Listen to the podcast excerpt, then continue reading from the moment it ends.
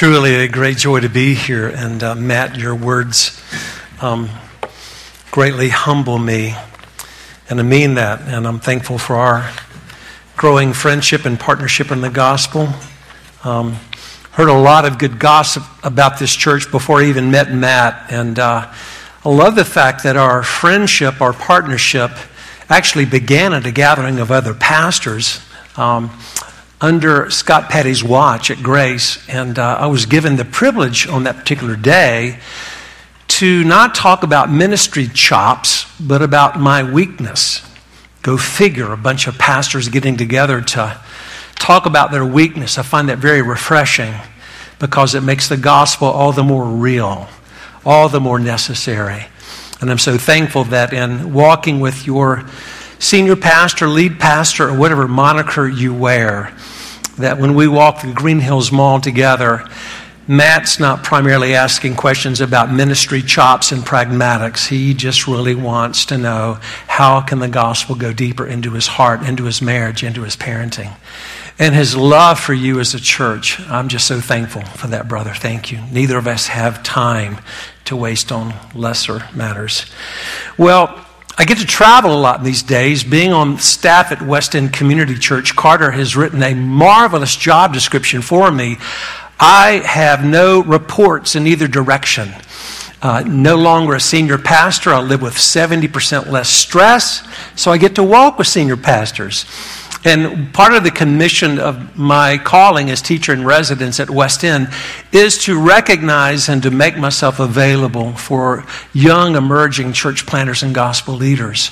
And in those travels, I'm out of town a good bit. My wife Darlene gets to travel with me a good bit. We do some couples ministry together. She's a trauma counselor. She's been walking most recently in our city with women, women coming out of human trafficking. And uh, she's a marvelous woman. We will have our 48th anniversary next Cinco de Mayo, which is amazing.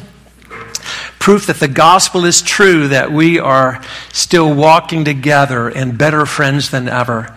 But in those travels, many times churches will say to me, Scotty, would you mind jumping into our current study? We are going through First Samuel, or we're going through Revelation, or we're going through, like this past Sunday, I was in Naples, Florida, and the church was studying First Corinthians. And they'll say, Would you like to jump in? And I really enjoy doing that because it always stretches me. The easiest thing would be just to pull out two or three favorite texts and go with those. When I am assigned a text, it stretches me. In fact, we won't go reading it now, but last week I showed up in Summit Church in Naples, Florida, and I was uh, assigned 1 Corinthians chapter 6. With if you do the math, know anything about that chapter, it's a complex chapter. Well, fortunately, Matt neither gave me permission to do that nor asked me to. And I say thank you, Matt, because having listened to Matt's last two sermons as you're working through Galatians, I don't want to mess with Galatians. I'm ready for you to preach next week so I get to hear that. I have been so nurtured and fed by listening to Matt's preaching. But as he and I were talking about this morning, what we landed on was Scotty, pick a text that maybe will reinforce where we have been walking, where we are currently marinating in Galatians. In the last two weeks, as you know, there's been uh, this emerging theme, and I love Matt's language of desperation and deliverance. As the gospel is becoming more and more central to the whole of that letter, and now as Paul in Galatians is beginning to rub in the radical implications of what we mean when we say the gospel is good news. Last week in particular, Matt did a marvelous job of talking about the spirit of sonship, about how for Paul now he is making much of this theme that one of the central gifts to us through the person and work of Jesus is that we come to know God as Abba Father. That we are adopted, not metaphorically, but metonymically. Actually, we really do become sons and daughters of the living God. And it's not just a metaphor, because God has placed His Spirit into our heart, the very Spirit that gave us new life, that gave us the gift of acknowledging the depth of our need, to see our despair, our anguish, that we might really find ourselves not looking for a second chance, but for the second Adam, Jesus Himself. We did not need moral reform, we needed resurrection. And that deliverance, as again, you heard so beautifully these last two weeks, and the previous weeks as well, but I've just been still swimming in the last two weeks. It centers on this incredible picture of our being adopted. So, what I'm going to do is I'm going to pick up another passage, 1 John chapter 3. You th- see it mentioned in your bulletin. If you have uh, a, a, Bible to turn to, if you have something electronic that can lock your gaze on 1 John chapter 3, verses 1 through 3, we're simply going to say a big, hearty amen and hallelujah to what we were hearing last week in Galatians 4. What do we mean when we say by the sovereign mercies and grace of our God, we have a new family. We have a secure inheritance. We are in a whole new relationship. Well, John the Apostle, who wrote the Gospel of John and these three epistles, and I also believe who wrote the book of Revelation, right in the middle of this first of his three epistles, has this incredible doxological deposit of sweetness and goodness. Let me read the text. And then let me tell you what I'm going to tell you. We're going to see in this text three two word phrases that might be helpful for you just to kind of wrap your heart around. We're going to consider astonishing love, liberating relationship, and transforming hope. Astonishing love, astonishing love, liberating relationship, and transforming hope. Word of God for the people of God. Thanks be to God for His Word. I'm, I'm, reading from the NIV, by the way, just to let you know, in case you have ESV or some other translation. John writes, Behold, what manner of love the Father has lavished on us that we should be called children of God. And that is what we are. The reason the world does not know us is that it did not know him. Dear friends, now we are children of God. And what we will be has not yet been made known. But we know that when Christ appears, we shall be like him, for we shall see him as he is. All who have this hope in him purify themselves just as he is pure. Let me pray again briefly.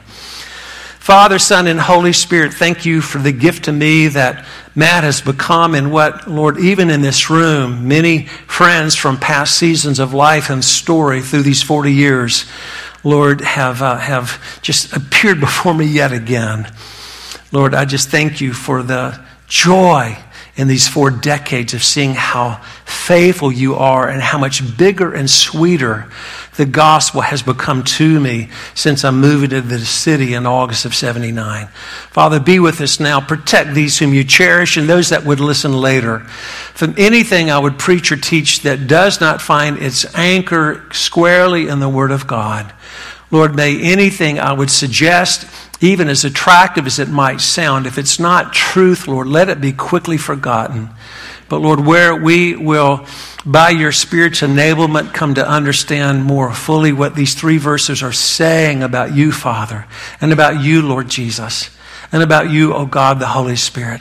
May these things be wrapped around our heart deeply ingrained into our bones, and may they serve the purposes of the story that one day will see this entire earth filled with the knowledge of the glory of our God. Lord, to this end we pray with great thankfulness and thanksgiving in Jesus' name. Amen.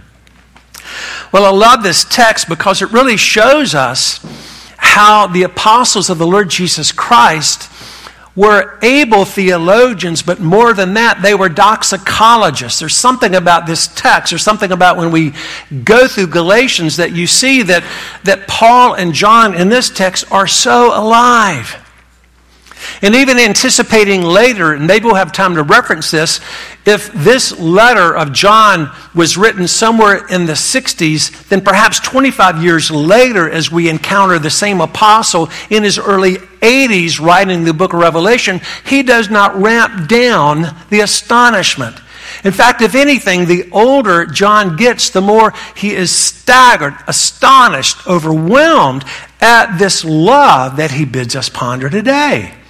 And just look the way this text begins and under this first of three affirmations of astonishing love. I use the word astonishing because in verse 1, the very Greek word that very quite lamely most translations begin with, see. It's not any mere seeing. There is, again, this phenomenal command that just bids us lock our gaze onto something. Uh, best translated as I actually read it Behold, get a hold of this, set your gaze on this. Now, even before we go further, I want to ask you this summer or sometime recently, uh, where do you connect existentially with a memory of being somewhere and looking at something that it just would not have been fulfilling if you'd been there by yourself. Or maybe you were by yourself and it was so frustrating. Is it Janine? Where are you, Janine? Okay. All right. When you talked about the Bali sunsets, you know immediately what I'm talking about. I haven't been there and I haven't seen your Instagram. But you know, there's certain places in the world, certain moments when you just sense every cell in your being, you, you sense your, your sensory data. It's almost sensory overload. I remember for me, one of those moments, and you think of yours, was when my son Scott graduated from Christ Pres Academy for a, a, graduation trip, we did a fly in, fly fishing trip up on the parallel of Banff, Canada. And we had found through a Canadian pastor friend this amazing glacier lake called Glacier Lake, go figure. And uh, the only way you could get there was either pontoon plane in and land and go into this fish camp where all you would be catching is eastern brook trout, or you could hike 18 miles. We chose the pontoon plane. you were so far out in desolation that, you know, the sky just lit up. It's just one of those places you've been perhaps at some time where the stars seemed like you could reach out and grab them. Well, we were fishing on this beautiful, beautiful lake in this region, and there were only like, I think, uh, there was only one other couple while we were there fishing. And these eastern brook trout, they kind of remind you, the, their, their flesh is kind of the color of salmon. It's just as sweet and they're magnificent, and God hand painted them. Well, one night, the director of this camp came and knocked on our frame tent house and says, You guys have got to come out. And we went outside, and the sky looked like a green lava lamp. The northern lights absolutely lit up the sky. And being a child of the 60s, I had that stimulation in other ways, but in that moment, it was real. It was not imagination. It was actually the most overwhelming. And I'm so glad I could say to Scott, Scott, can you believe this? Now, unfortunately, it was before little cell phones, so I couldn't do, you know, a selfie of me in the Northern Lights or something, or even take a picture that I could show you. But, you know, something might be lost on that. Now, now, wherefore you? I want to ask you that. How long ago was that when you were last truly, viscerally astonished that's an important consideration because even as Matt this morning thanked God for the crispness of the sky and a 35 degree morning, there's just something about being in God's creation and we hear His majesty being declared. What John in this text wants us to understand is indeed all of creation, not just those special moments of seeing the northern lights but in coming to understand the Alps of God's grace, coming to understand the true northern lights that the gospel are, the true sunrise and sunsets on the great beaches and the horizon and the shoreline of our soul. This is what we are called to, and not with a diminishing effect, but growing. Janine used a word earlier, I loved it. The way she talked about hope, it just creates, as C.S. Lewis said, a redemptive discontent. You know you're made for more than even what the northern lights offer in this life. And this is what John is saying. Again, let's enter into his own excitement, his own clarity of declaring who Jesus is and what's happened to us because of it. See, ponder, behold, set your gaze on what great love the Father has lavished on us. Once again, in the Greek, the, the word great there, you know, you would not see this in a normal translation, but the actual word is from what planet, from what country. It's kind of a shorthand, John saying, you know, th- nothing can compare with this. Consider, set your gaze on, get out of your bed, wake up, old sleepy one, and come and ponder the alien wonder of a great love that has not been dribbled on us or drizzled on us, but has been lavished upon us. See, we Presbyterians are too much into sprinkling. Y'all were into complete all in immersion. You understand lavishness. You understand that completely, not in part, but the whole. Well, well, John is no mere enthusiast. See, this is rooted in truth. And if these things are not true, they're not beautiful, right? But they are beautiful because they are true. Consider how great the love is the Father has lavished on us, and now He gives us the clear affirmation of what He's talking about when He says the love of God. The love of God that has done what? That we should be called children of God. In other words, John's thinking in this context, as Paul is in Galatians, something dramatic has taken place. We needed an incredible deliverance because indeed the depth of our desperation was such that we needed rescue, but look what we've been rescued from, but look what we've been rescued unto. That we should be called children of God. And it's important to see that in the Bible, the concept of calling has more in common with a subpoena than a mere invitation. I'm not going to ask you to raise your hand if you've ever been subpoenaed. That could be embarrassing. But you know, you don't just possibly consider a subpoena, you realize this has got some authority. I, I, am, I am under authority, expected to be at a certain place. And is it not absolutely awesome that God has subpoenaed us into sonship? We've been called.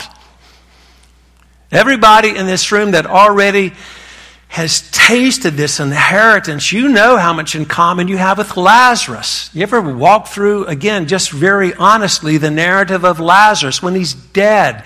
Jesus goes to his tomb and starts talking to a dead man. Lazarus, come forth. He's four days stinking dead. How can Lazarus hear? That's just the point. In the speaking is the reality and the provision. When God calls us to newness of life, when God calls us to be daughters of His delight and sons of His wonder, He doesn't just invite us. There is the enabling, there is the taking on of all the depths of the desperation that is ours. What a beautiful picture. John goes on to affirm not just that we have been called children of God, but look at that second part there in verse 1. And that is what we are. Uh, again, I, I, just love the, the clarity that John's working with here. He, he wants believers to know what's already true about them. And I think you'd agree with me if you are someone that self identifies as a follower of Jesus, how would you not agree with this statement? The Christian life is just increasingly coming alive to what we already have. You know, we, we, we, we, have, we are Cinderella with amnesia. We forget whose we are and who we are. We suffer from doxological dementia. We can remember everybody's sins all around us, but we forget the gospel. That's why Martin Luther said we need to hear the gospel of God's grace every day because we forget it every day. And we never hear it deep enough. See, finally, one day when Christ does appear, which is a part of our text, you know, probably the first cry we're going to hear throughout the every nation body of Christ is, It really was true after all. We finally free from all of our unbelief. Again, that's a part of what Matt and I, the other pastors in your church, and the pastors I've gotten to walk with these 40 years I've been ordained, an honest pastor is going to say, sometimes I stand up to preach and it just does not seem as real to me as I want it to be to them. Pray for the Spirit of God to make it sweet and real. That prayer runs throughout Scripture. I love the honesty of Scripture. If you're even struggling this morning, even calling into question the love of God for you, you are so welcome here. This is not cheerleading competition. The goal of the service is not to fire you up, it might be to quiet us enough that we can be astonished at what's true and to look at the various ways we wander from it. We are made for wonder, but prone to wander. Well, John goes on. He makes this interesting statement that we don't want to jump over. Notice the last part of verse 1. He says, along with, and that is what we are, i.e., we really, really are what Matt was preaching about last week through the words of Paul. We are sons and daughters of the living God. We have been given the spirit of sonship. The Spirit is crying within us, Abba, Father. But then the statement in 1 John 3 1 this is the reason why the world does not know us, because it did not know him. Now, let me quickly say, I think John's emphasis throughout his gospel is those who know the love of Jesus are going to show the love of Jesus. So I don't think John is saying here the reason why the world doesn't know us is because we're obnoxious. I hope that's not the case. Have you ever met an obnoxious Christian? Don't raise your hand. You know, uh, you know my confession would be yeah, I've been that guy. I remember early as a believer wanting to fix my parents, wanting to go back to the church I grew up in and, and show how angry I was at everybody for not telling me about grace. You know what? That's not what it means for Jesus to say to us, By this the world will know that you are my disciples. By the way, I have love for you, so love one another. And, and I pray increasingly that Trinity Church will be considered a bunch of oddballs because of the way you love each other. You, would you not agree with me? We're in an hour in our own culture when kindness is the exception rather than the rule. Some of you saw recently, uh, uh, what's her name? Ellen DeGeneres?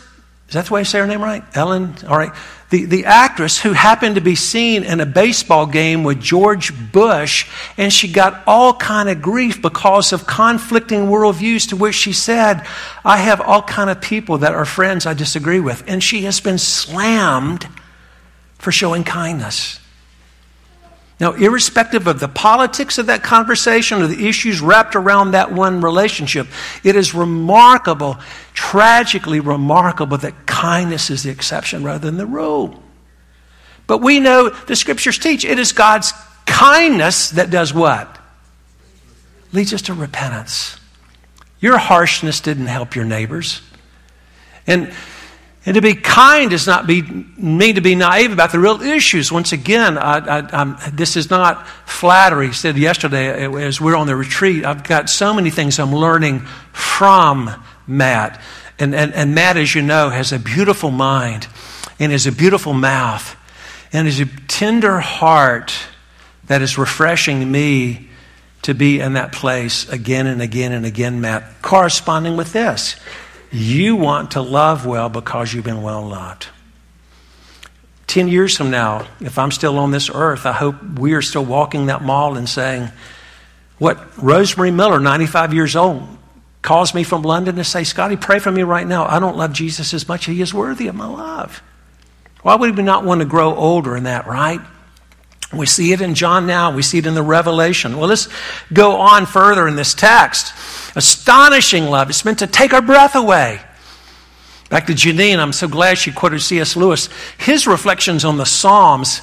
C.S. Lewis had some wonderful things about, said about the Psalms. He says, in the book of Psalms, we realize that this isn't a private experience, it is corporate. And what should be happening every time we gather to worship the triune God is we say to one another, Can you believe this? Like, friends, just what we sang this morning. If it's true, it's not a game changer, it's an everything changer. Before the throne, we have an advocate with God Jesus.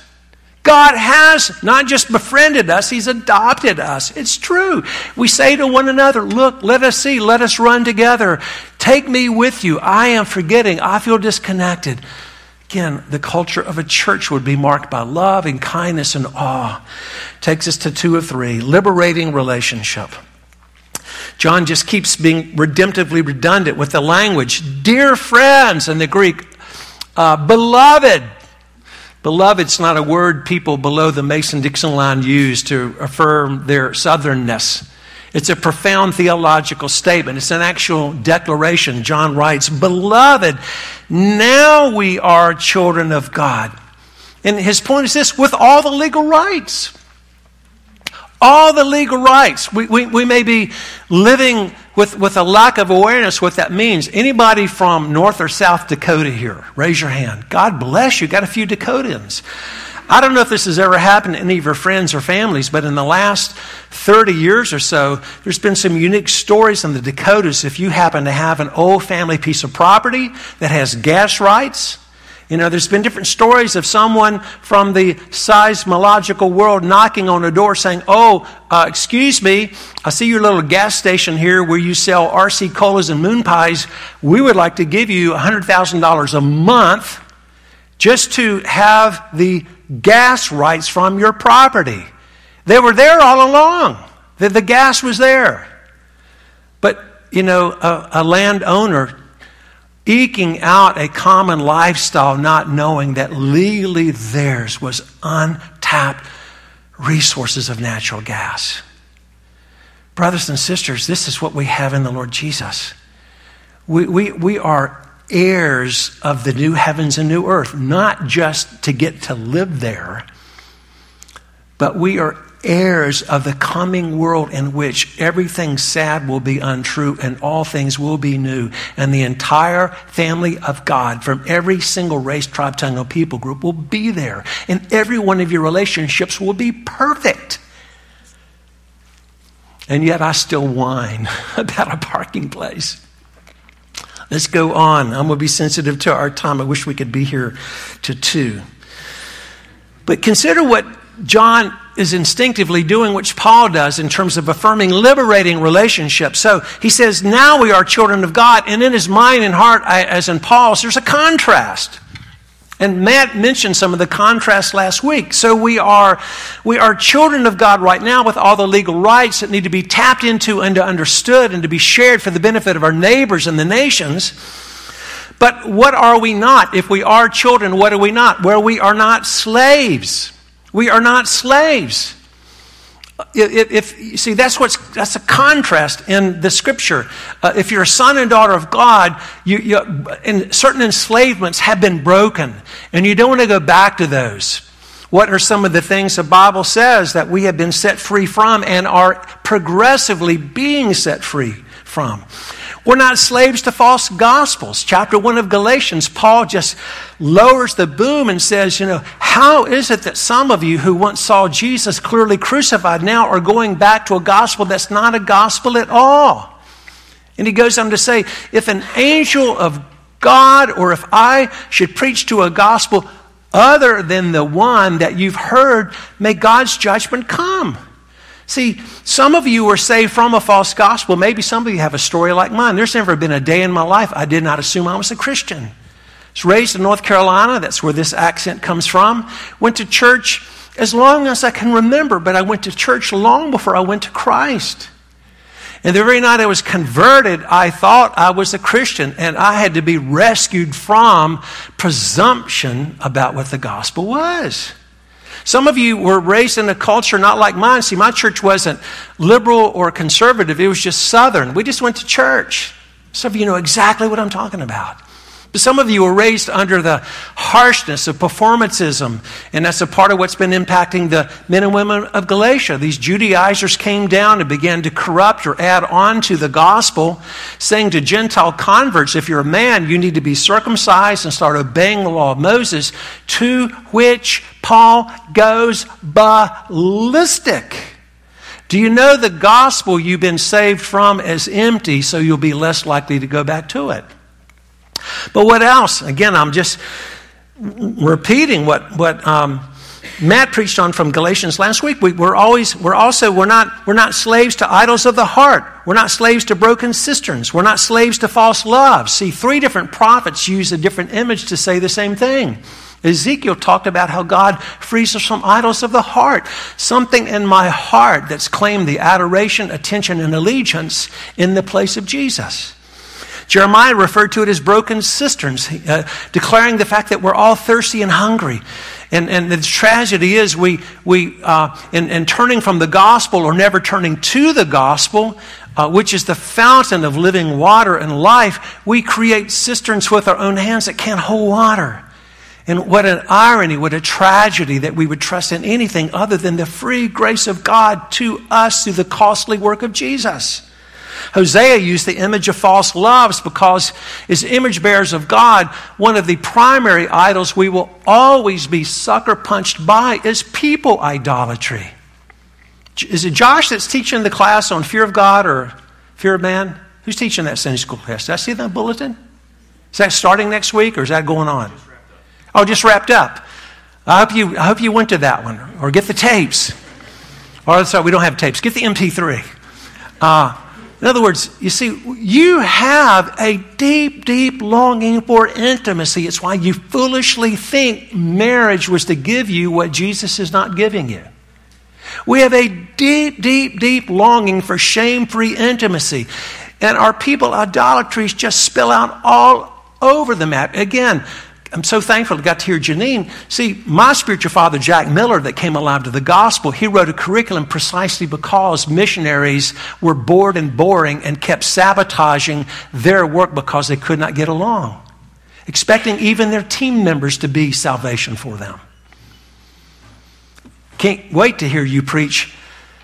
Cease your biting and devouring one another, or you will be destroyed by one another. Christian cannibalism, Paul takes on in Galatians. I may be on the front row for that one.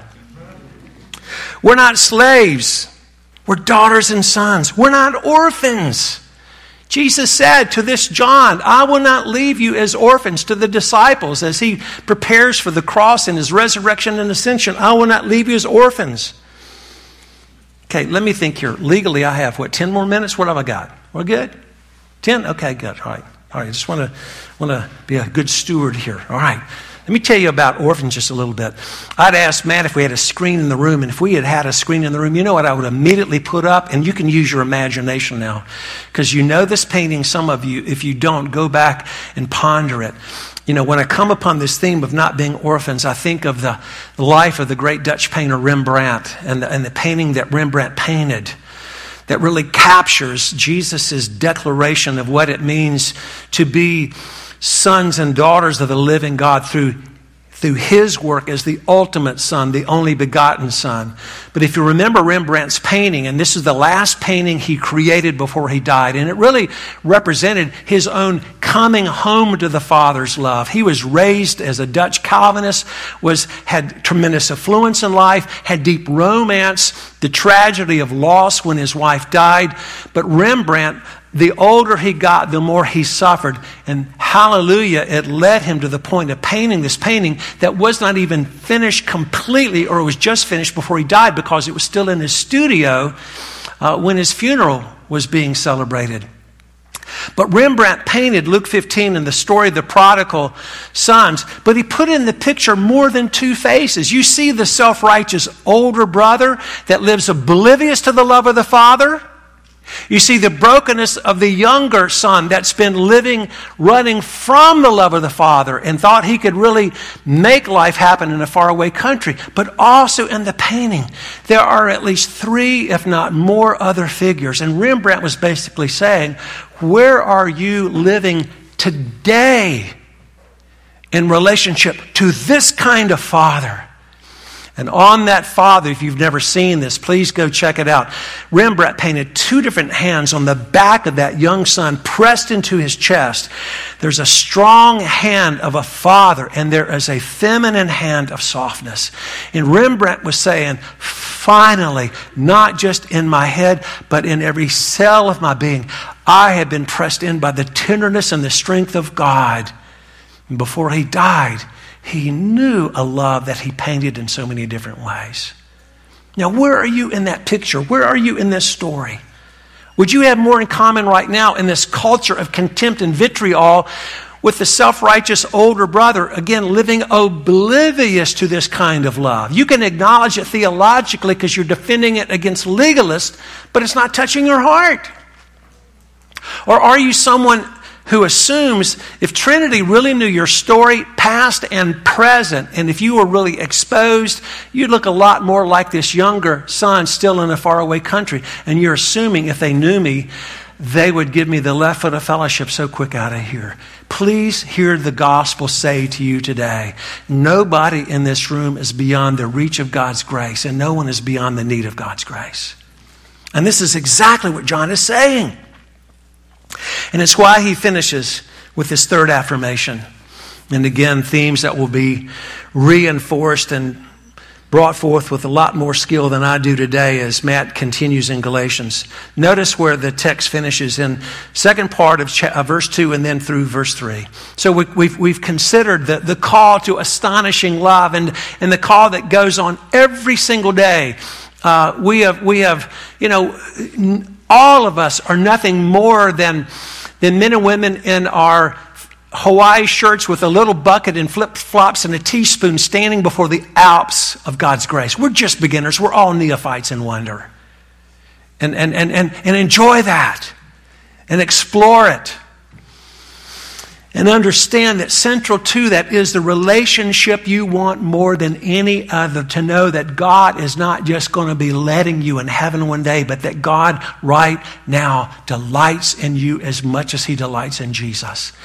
That if you have a heart to hear the Spirit in your soul, you would hear the God who is serenading you through the truth and beauty of the gospel. That if you know and even now would own the desperation that's in your life, you would hear this same God, your Father, say, I am committed to quiet you with my love in view of the day when we will be fully and finally alive, which is recorded in these words.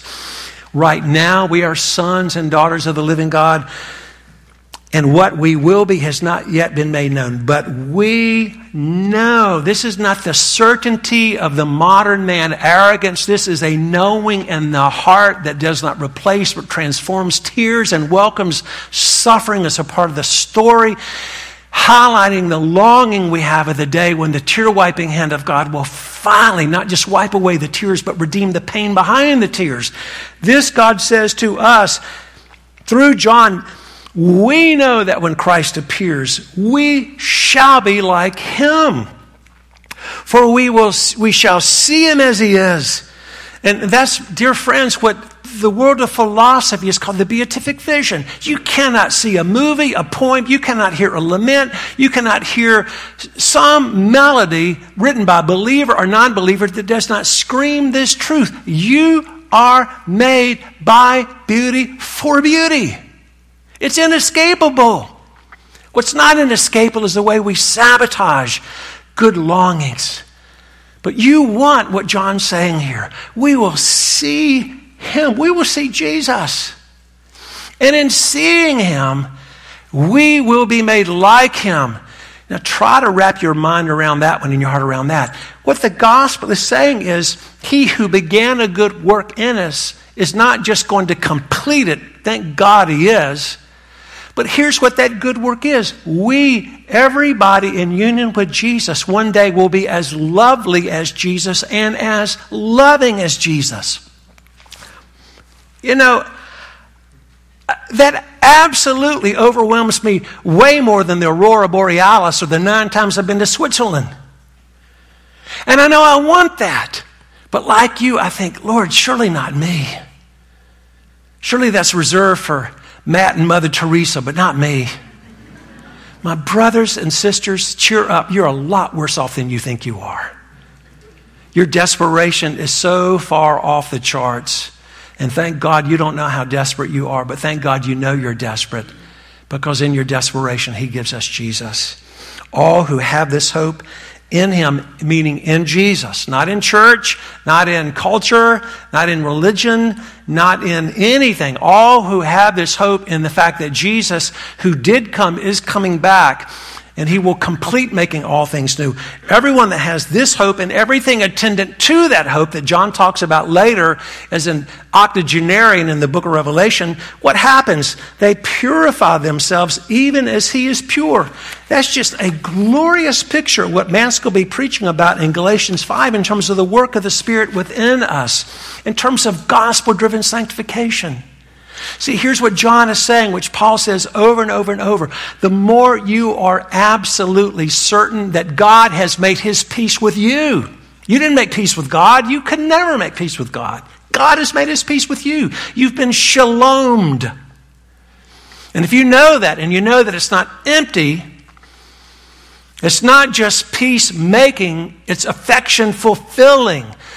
That will free you and me more than anything else, more than anything else in Trinity Church, to be a congregation that sees the beauty of holiness and not just a bunch of rules to obey or disobey.